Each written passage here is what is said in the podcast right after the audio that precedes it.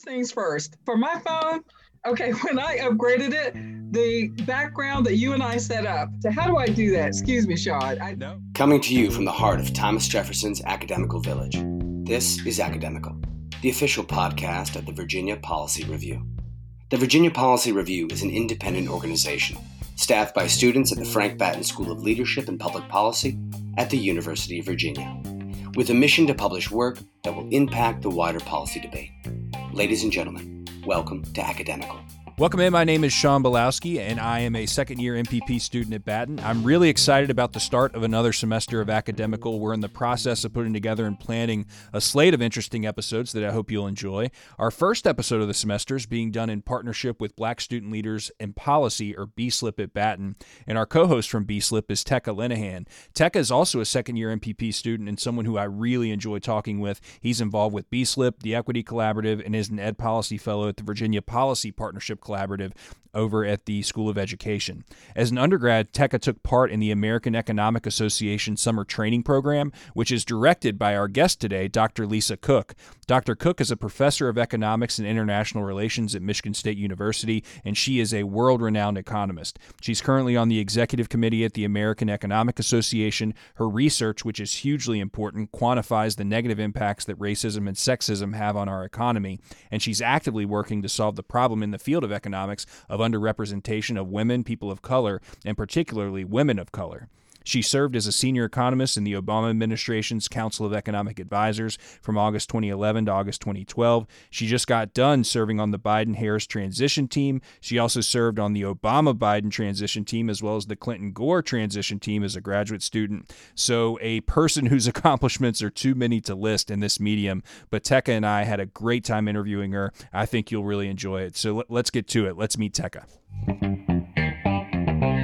Well, Tekka, this is our this is our first episode of the semester. It's our first episode of the spring semester, and I'm I was excited to do this with you. And this has been something, um, you know, a couple months in the making. I had a really uh, good time talking with Dr. Cook. We'll talk about that later.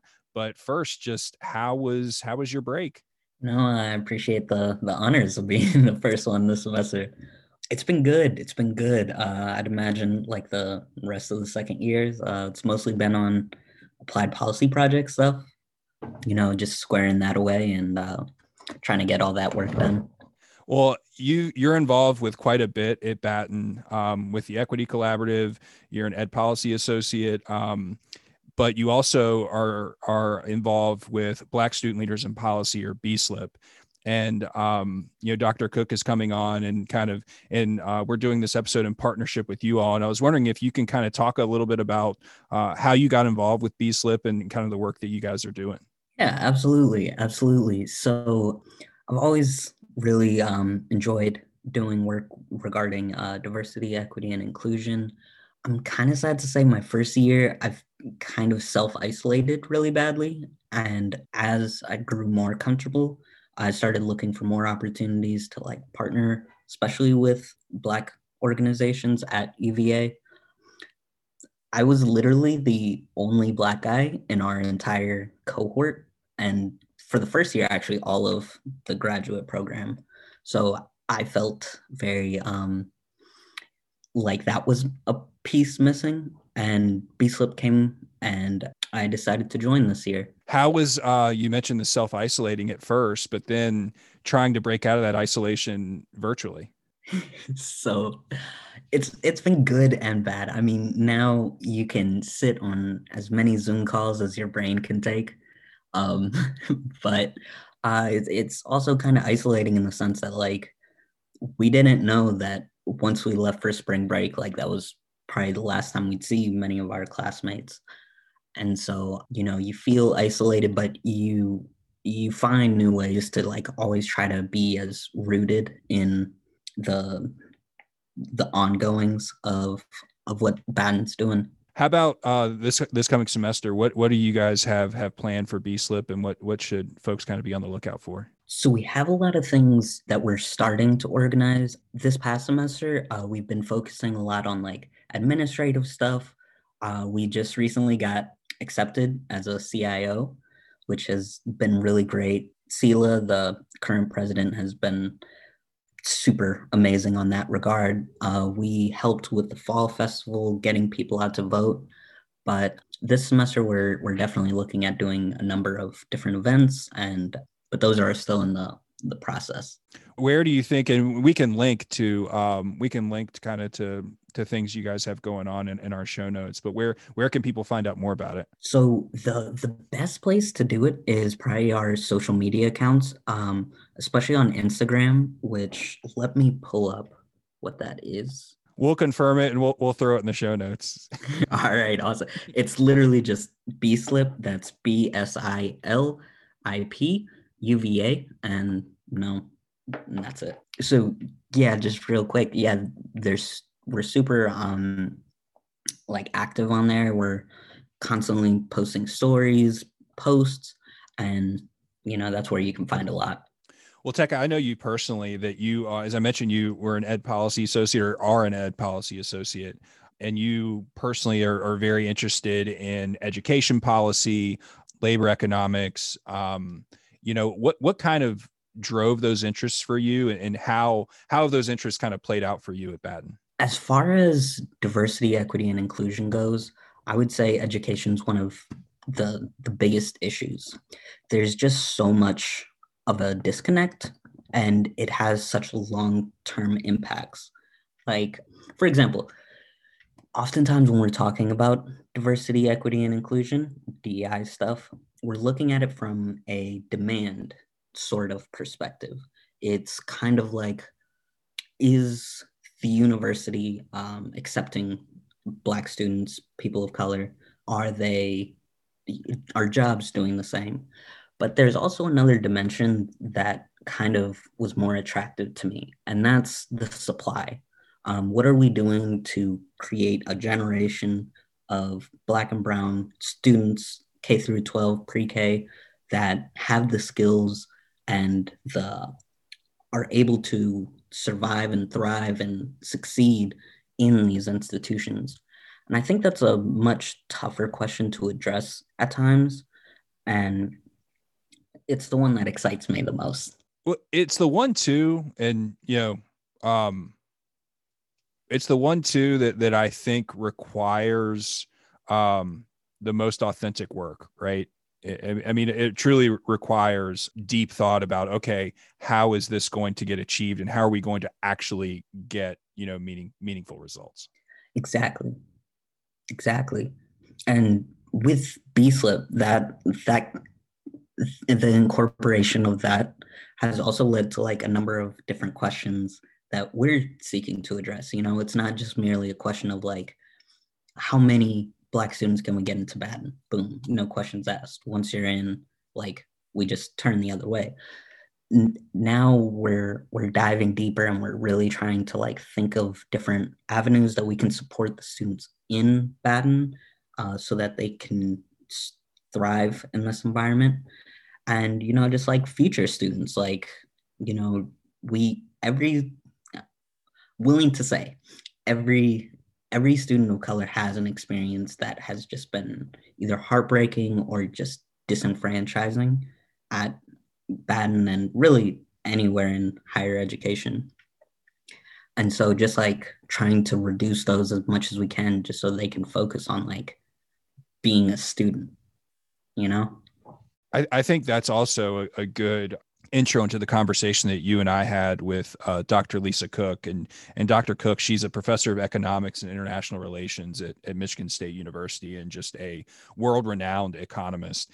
And she she also is the head of a program that, that you took part in, the American uh, Economic Association Summer Program, which is up at Michigan State. She's been the head of that for, for about, I guess, like the last five years or, or something along those lines. And you know that's been a focus of hers is that economics i think in the field of economics it's kind of come out more in the open. I think a lot in, in thanks to to dr cook's work she's written about this just the underrepresentation of of people of color of women of color in, in particular um, in the field of economics. And it, it's something that she's devoted you know um, obviously she does you know a bunch of very important research but then you know she also takes this mentorship part of the job very seriously and has, has done a lot you know has done a lot a lot of good work in the in the field.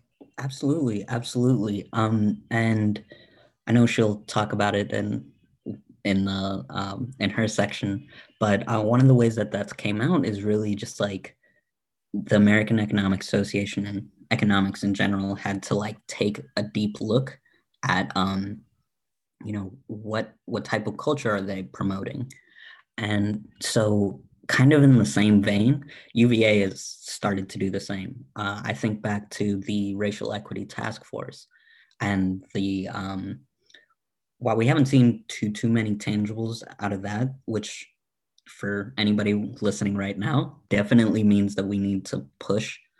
That is something that you need to challenge and to keep making the progress actually felt. But you know, just if you get a chance to read that, that's tremendous work, and it really outlines like what the next year looks like, what the next five years looks like, and that's actually my role as in BSLIP as an exec board member. Um, I'm the liaison for both the Equity Collaborative as well as you know the Racial Equity Task Force to a certain degree, and um, you know just working to to make the the challenges that it recognizes like challenges of the past, if that makes sense. Well, with that, Teka, again, thank you so much for setting this up. And, you know, without further ado, here's our conversation with Dr. Lisa Cook.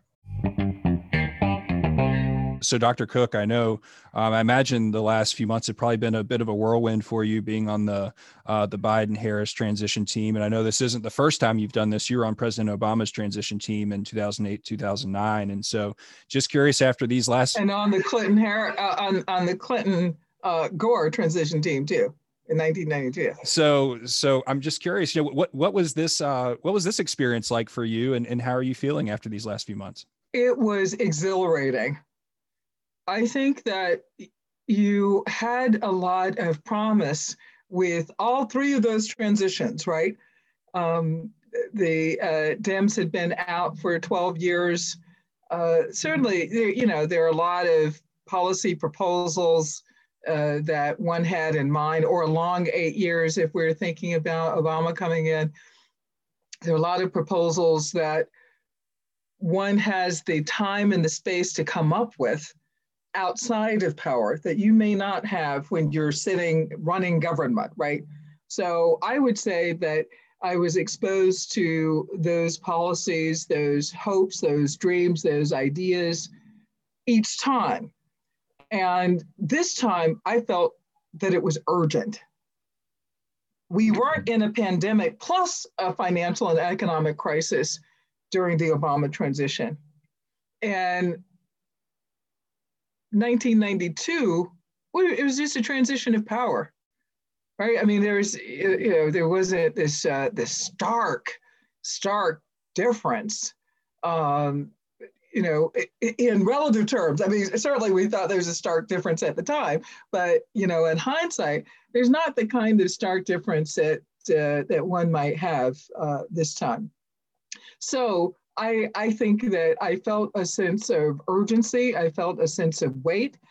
One thing that I hadn't done before the previous two, so I was a grad student on the Clinton Gore transition team, and you know, I I didn't know how to add uh, policy implications to my papers. Like I'd barely written any papers, so uh, so that was something that was quite new. But this time was very different from both of the previous times because I've been on Twitter putting forward a number of the proposals that we are seeing being rolled out now, right? So I, I had a view and I was uh, trying to influence in some way the policy conversation much before the campaigns sort of uh, caught my eye. So I, I am, uh, I am elated and reassured that some of these ideas have been picked up. This has got to gather a lot more speed to uh, to, to make sure that the virus is addressed first and that it is tamed so that the economy can come back because they're the same thing. It's not one or the other. So I think it's the it's the sense of urgency, the sense of weight, the sense of mission that is slightly different in this situation. Now, with the last financial economic crisis, I did feel a sense of mission too. This is my research. Uh, so I wanted to lend as much to uh, mitigating both the, the factors that led to the crises as well as um, address the implications of those crises. And Michigan was ground zero for not only the beginning of it, right? I mean, the uh, there are the mass layoffs that led to uh, folks not repaying their mortgages, which led to a number of these um, mortgage-backed securities uh, failing and funds failing. And then there's a vicious cycle, right? So, uh, and then the auto industry is also here. So uh, it was just a vicious cycle. So I saw it from the ground level. And I think that we should do everything we can to, to mitigate the circumstances. And then if uh, a financial or economic crisis happens, we need to make sure that we minimize the deleterious effect, the negative effects on human beings, on families as much as we can. So, um, kind of on that note and relating it to the work B-SLIP does, I know that like a large part of your research and your work generally has been on helping address issues for underrepresented uh, minorities and people of color, particularly Black women. Uh, and as a graduate of the American Economic Association summer program, can definitely speak to that. How do you feel like your efforts have been received in the field of economics? And how, if at all, has that reception uh, impacted the way that you work towards uh, greater equity? That's a good question. I would say that the reception was or has been surprising and and and warm. I can't tell you how surprised, elated, heartened, overjoyed I was to be nominated and then elected to the executive committee of the AEA. So the, the second uh, African American to be elected and to serve. And I think that people see me as an honest broker. I, I'm not afraid to have a candid conversation. Definitely not. And uh, okay, so Tech is laughing. Um, I, I'm not afraid to have a candid conversation, and people understand. I'm not trying to. I'm an I'm an open book in that sense. I've I've written this op-ed. Everybody knows where I stand. I was shocked that there were few, as uh, you know, uh, shocked that there were few Black women applying for the AEA summer program. And then I was shocked to see that most of them uh, wound up in the foundations level and the entry level, uh, Sean, of the AEA summer program rather than in the advanced level. So I, I didn't get a sense that they were being paid attention to, like they were being ignored. So recruiting them actively at every level. So as students, as uh, graduate students, and as uh, professors was uh, definitely a part of, of my mission. And the sky has not fallen. And the other thing that I, I think I promote, and I promote this honestly, anybody can be a mentor. Like anybody can be a not jerk. And yeah. that means that in, in my research, what I have concluded is that, and, and calculated, is that we have to make sure that there's a free flow of ideas, and racism and sexism are barriers to the free flow of ideas. So I've measured this.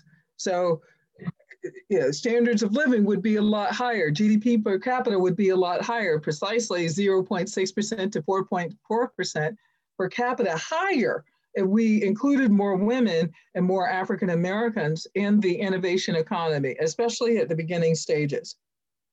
So I think that's true everywhere. So this sexual harassment that we uncovered in the climate survey for the AEA, that's got to go. You know, and and you know, I didn't do my annual message to my colleagues to not date their students, but I will. You know, because it's it's it's outrageous that folks have to think about being preyed upon, and parents will send their kids to school to be dated by their professors. So, so I'm, I'm saying that this, this creates a barrier and the same is true for, for racial harassment. It's not just sexual harassment, it's racial harassment. So I'm trying to make sure that those ideas get out there. And if you heard my Planet Money podcast, that was the story of my paper, that people were thinking very narrowly about what data on African Americans could tell the world. And here we have this, this riot, this, this insurrection that happens at the Capitol that follows the pattern articulated in my paper. But when I wrote an op ed about it in 2016, right after the election, I was called, well, I wrote it before the election. I was called alarmist. So it wasn't published before the election. And then all of these things started happening that were predicted in my op-ed, and then it was published. Right. So, so I'm saying that the the free flow of ideas, I, we can't think too narrowly about it. We shouldn't be involved in navel gazing. This is not the time for navel gazing, and for you know uh, cute models that don't say anything, or cute papers that don't say mm-hmm. anything. This democracy is in trouble. And we have tools to be able to speak to that. That's what we should be doing. And that's why I spent 10 years trying to get that paper published. I have the skills. I can answer this question. I should answer this question because nobody will, not because nobody will, I shouldn't enter. No, it's because nobody will. That's where the creativity is. That's where the original ideas are. And if I can measure it, if I can do a good job of speaking to this hole in the literature, then I should do it. And this is what I encourage junior people to do. You've got to wake up every morning and be motivated by the work you do. So it's not just on, on Russia or on, on African Americans that I'm interested in. I'm interested in fundamental economic growth. This is what gets me up every day. And how can we look at it from different angles? And how can we raise people's standard of living? People depend on us. They look to us for all these ideas, and sometimes we're just not giving them back. So I would say that this is the nexus of my research and my, my practice within the economics profession. Kind of um, talking about where those ideas come from and you know at the very highest levels of economics and academia you know where where you are. And you know we kind of often think of of racial and gender disparities um, and even white supremacy kind of as an issue that comes from the lower class and really ignore sometimes what they what they look like in more white collar and more more prestigious spaces. And um, i kind of think of the the um, the college um, the admission scandal where we all were just kind of gawking at Aunt Becky from Full House going to jail, but didn't really reckon with you know the the message that that was sending and the challenge that um, you know kind of it posed to the myth of meritocracy um, at these elite institutions. And I'm just curious, you know, in in these high power spaces where where you sit and you know what's the difference in attitudes regarding race gender and class in those spaces and, and how do you think those have shifted over time I think let's let's just talk about class. I don't think many people in our profession who are well-meaning have contemplated fully the implications of class, of uh, first generation students, for example, of first generation colleagues I, I think that that's a real blind spot for, for us. And I think that that kind of elitism is, um, you know, uh, is, is uh, being addressed on Twitter. I, I would say called out, but I, I would hope that the conversations aren't just folks calling uh, that out. But pointing it out, I think, is absolutely necessary. I was struck when, in many conversations about the things that we needed to provide to our students or to colleagues who were coming to speak to our students, like honoraria. What we discovered from the, the climate survey was that African Americans, especially African American women, were being discriminated against more than any other group using any metric, especially with respect to promotion and pay. And we're going to underpay them? You know, we're going to, that's, that's ridiculous. So I think that there was a blatant and still is a, a blatant misunderstanding about who our colleagues are and who our students are. And the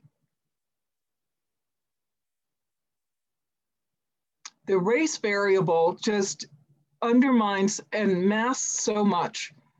There's, there's also got to be a reckoning there. Uh, we have a number of studies that show that, that uh, people in general in America, for example, underestimate the wealth and income of African Americans. They think that we're much richer than we are. And I think that that's something that our colleagues have to internalize because otherwise this race variable just hangs out there like black people are defective in some way. So let's throw this variable in so it'll capture all those uh, all those things. If I see one more dummy variable, I know, I know, I know. That goes uninterpreted. It goes uninterpreted. That's the problem. So so we have to to to talk about agency. There is agency in that variable. Somebody has acted such that this variable conveys these negative signs. And the same is true for women. You know, you people just plug a, a variable for female in there. They see it's negative. Oh, look at that. But they don't ask about other things. Some some do, but we are seeing this. That's why I'm talking about navel gazing. We can't just let this go anymore.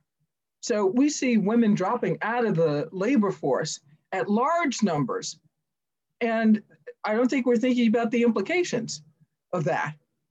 The implications, some of the implications being, you know, less saving for retirement.